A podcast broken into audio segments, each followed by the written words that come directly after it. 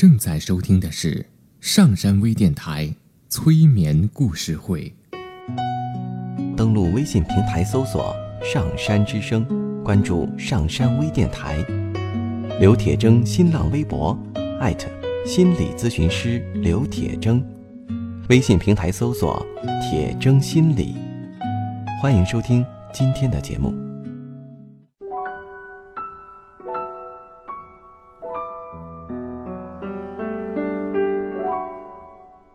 你好，我是铁铮，欢迎你和我一起走进催眠的世界。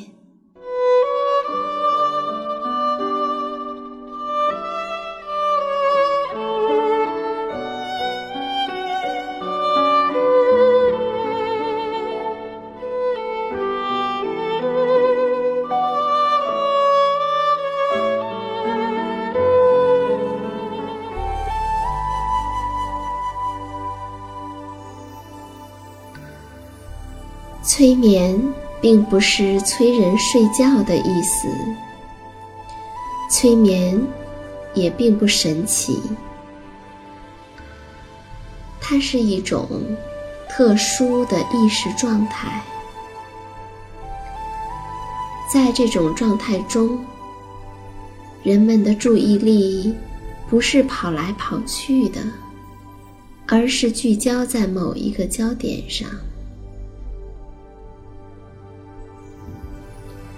事实上，催眠就发生在我们身边，每一天。现在，请你坐下或者躺下，调整你身体的姿势，去体会催眠的感觉。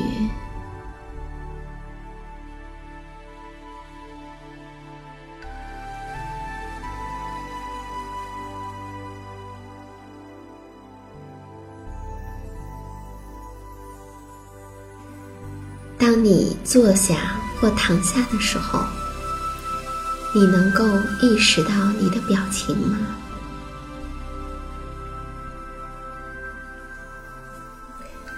你知道自己在一个怎样的表情里面吗？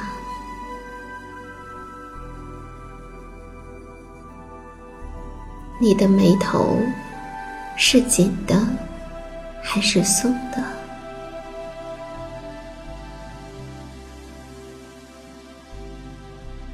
你的牙齿是咬着的，还是放松的？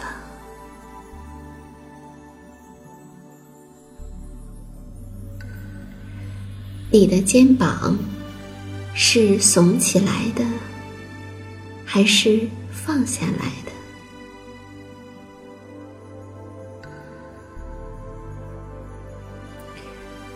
你的双手。是紧握的，还是松弛的？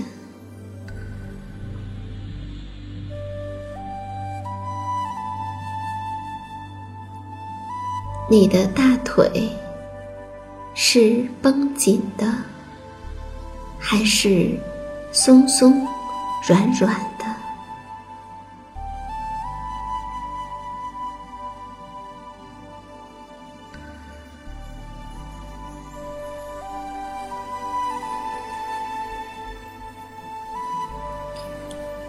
伴随着你对自己身体的一点一点的觉察，我们来听一个故事。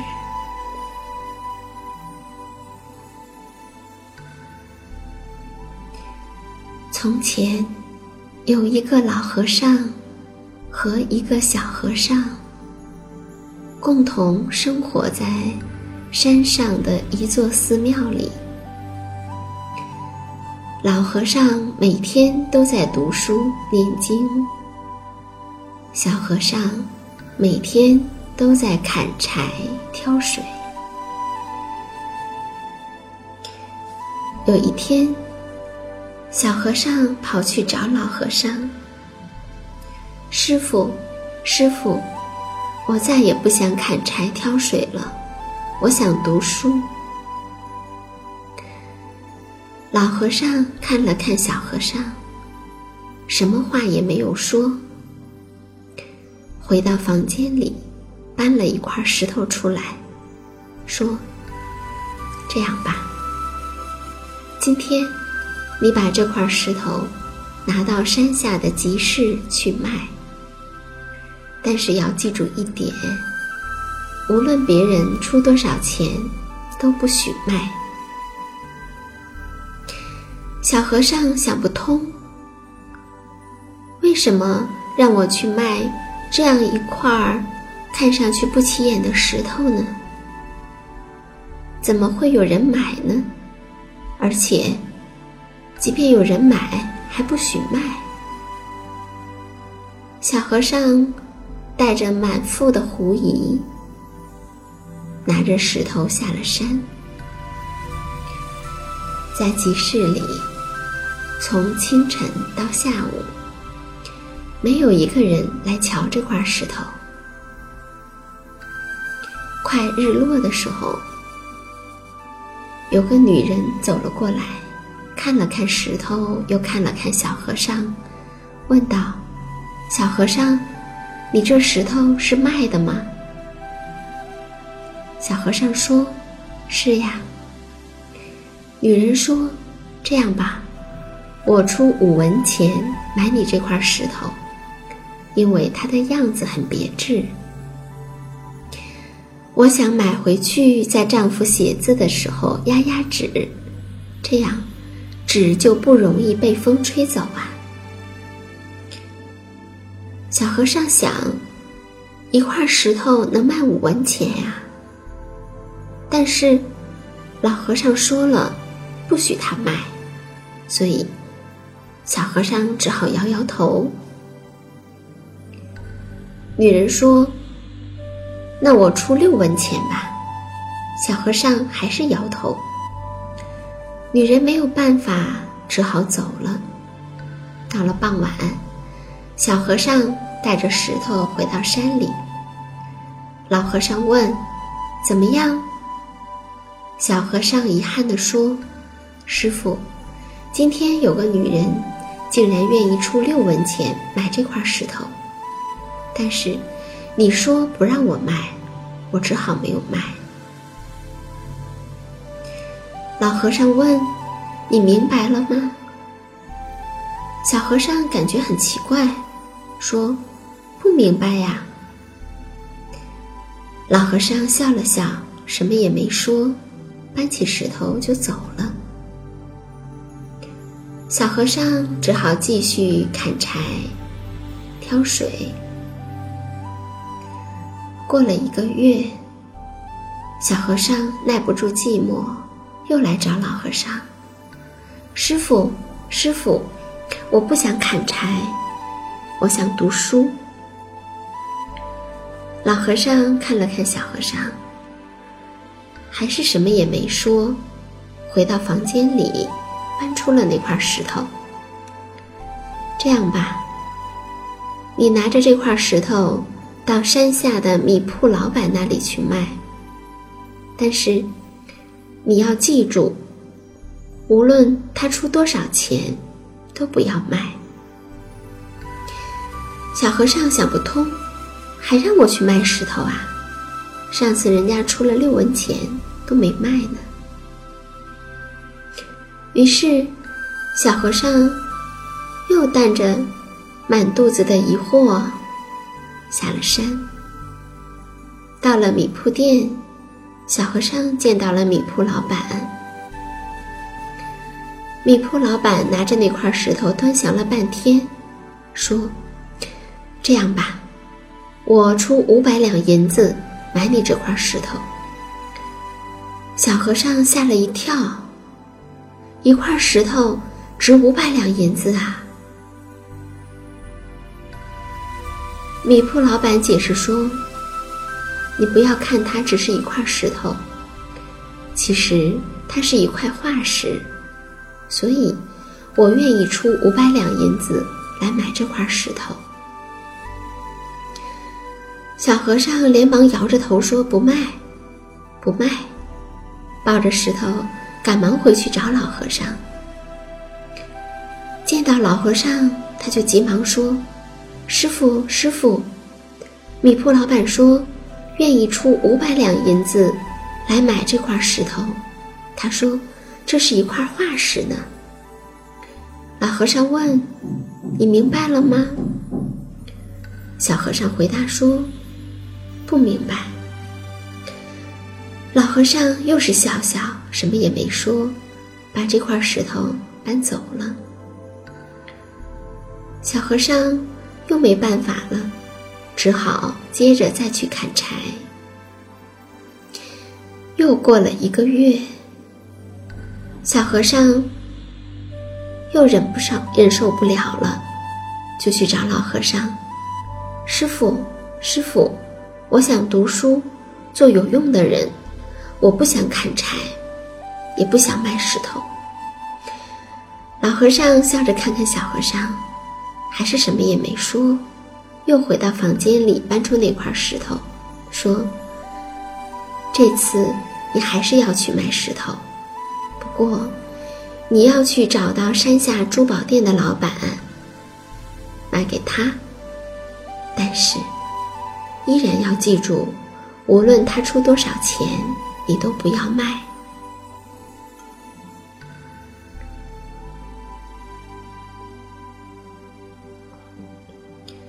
小和尚受不了了，这么贵的一块化石，让我三番五次拿着去卖，还说人家出多少钱都不卖。但是看着老和尚严肃的样子，小和尚只好小心翼翼地带着石头下山了。来到珠宝店的门口，他告诉门童说。有一块石头要带给老板看看。珠宝店的老板正在睡午觉，听说有一个小和尚带石头来卖，连忙跃起，奔了出来。看到小和尚，他连忙把石头拿出来，拿过来，端详了半天，问小和尚：“你是这山上的小和尚吗？”小和尚点了点头，说：“是啊，是老和尚让你来卖的吗？”小和尚又点了点头，说：“是啊。”珠宝店老板叹了口气，说：“唉，我只有三家珠宝店，两家当铺，还有一些田产。我不知道这够不够买这块石头的，但是……”我愿意拿所有的财产来换这块石头。小和尚扑通一声的跌倒在地上，心里想：这么值钱呀！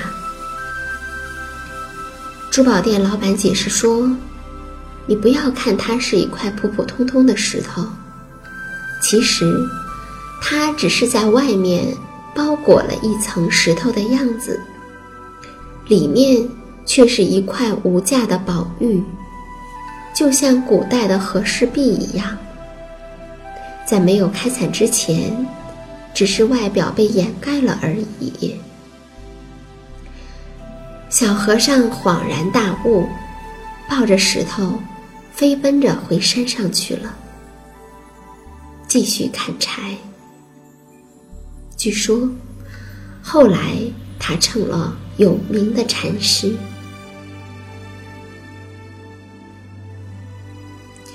或许你还听过另一个关于石头的故事。也是有一个小和尚，也是去找师傅。他问师傅说：“师傅，师傅，我人生最大的价值是什么呢？”禅师说。你到后花园去搬一块大石头，拿到菜市场上去卖。假如有人问价，你不要说话，只要伸出两个指头。假如他跟你还价，你不要卖，抱回来。师傅就告诉你，人生最大的价值是什么。第二天一大早，小和尚从后花园里随便的抱了块石头，到菜市场上去卖。菜市场上人来人往，人们很好奇，不知道一个小和尚为什么要来卖一块石头。有一位家庭主妇走了过来，问：“这个石头卖多少钱呀？”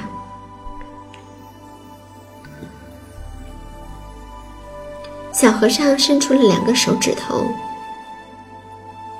主妇说：“两元钱。”和尚摇摇头。主妇说：“二十元吗？”哦，也好，我刚好拿回去压酸菜。小和尚听到，我的妈呀！随便的一块石头，居然有人出二十块钱来买。我们山上可有的是呢。于是小和尚没有卖，乐呵呵的回来见师傅。师傅，今天有一位家庭主妇愿意出二十块钱买我的石头。师傅，您现在可以告诉我，我人生最大的价值是什么了吗？师傅说：“嗯，不着急。”你明天一早，再把这块石头拿到博物馆的门口去卖。假如有人问价，你依然伸出两个手指头。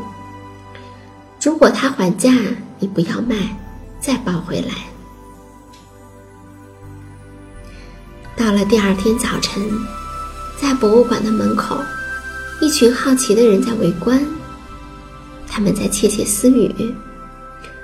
好像只是一块普通的石头呀，可为什么要不摆在博物馆呢？既然这块石头敢在博物馆的门口卖，那一定有它的价值，只是我们还不知道吧？这个时候，有一个人从人群中穿了出来，冲着小和尚大声说：“小和尚，你这块石头卖多少钱呀？”小和尚没有出声，伸出两个手指头。那个人问：“两百元吗？”小和尚摇了摇头。那个人说：“两千块啊，两千就两千吧，刚好，它很适合用来雕刻一尊神像。”小和尚听到这儿，吓得后退了一步，非常的惊讶。他依然遵照师傅的嘱托，没有卖，把这块石头抱回了山上去见师傅。师傅，今天有人要出两千元买这块石头。这次您总要告诉我，我人生最大的价值是什么了吧？师傅哈哈笑着说：“不着急，你明天再把这块石头拿到古董店去卖。”照例，有人还价，你就把它抱回来。这一次，师傅一定告诉你，你人生最大的价值是什么。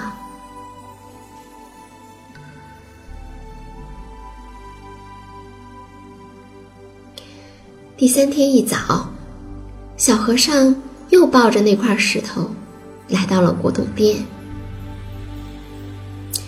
依然引来了一些人围观，大家都在纷纷议论着：这是什么石头呢？在哪儿出土的呢？是哪个朝代的呢？是做什么用的呢？终于，有一个人过来问价了：“小和尚，你这块石头卖多少钱呀？”小和尚依然不声不语的伸出了两个手指头。那个人说：“两万元。”吓得小和尚睁大眼睛，张大嘴巴，惊讶的大叫了一声：“啊！”那位客人以为自己出价太低，气坏了小和尚，立刻纠正说：“哦，不不不，我说错了。”我是说二十万元。二十万元。小和尚听到这儿，立刻抱起石头，飞奔回山上去见师傅，气喘吁吁地说：“师傅啊，师傅，这下我们可发达了。今天的施主出价二十万元买我的这块石头呢。现在，您总可以告诉我，我人生……”最大的价值是什么了吧？可是师傅什么也没说，他只是笑。不管别人出多少钱，那块石头总还是那块石头。